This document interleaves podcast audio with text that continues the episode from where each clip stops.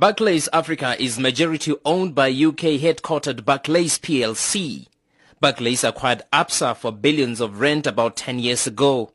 The deal resulted in Absa Bank Holding Company rebranding to Barclays Africa. It maintained Absa brand in South Africa. Barclays Africa CEO Maria Ramos says the decision by Barclays PLC to reduce its stake in Barclays Africa is driven purely by regulatory constraints. These burdens significantly decrease Barclays Africa's standalone returns for Barclays PLC.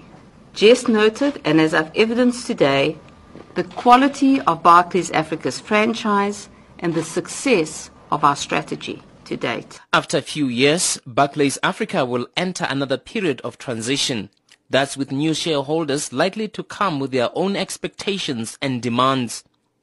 Ramos has maintained that Barclays Africa strategy will continue irrespective of who the shareholder is. Whether Barclays was to stay invested at 62.3% or not, it's still an independently listed entity. We are not going to be changing our ownership of our operations across Africa.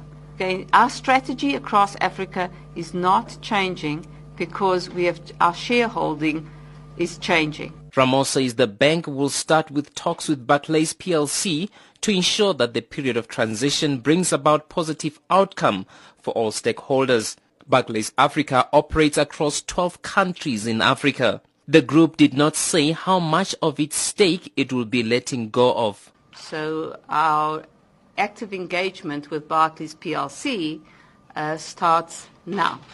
So, uh, and as I've also indicated, we will now engage with Barclays PLC and with our regulators to find the most appropriate and satisfactory outcome for all our stakeholders.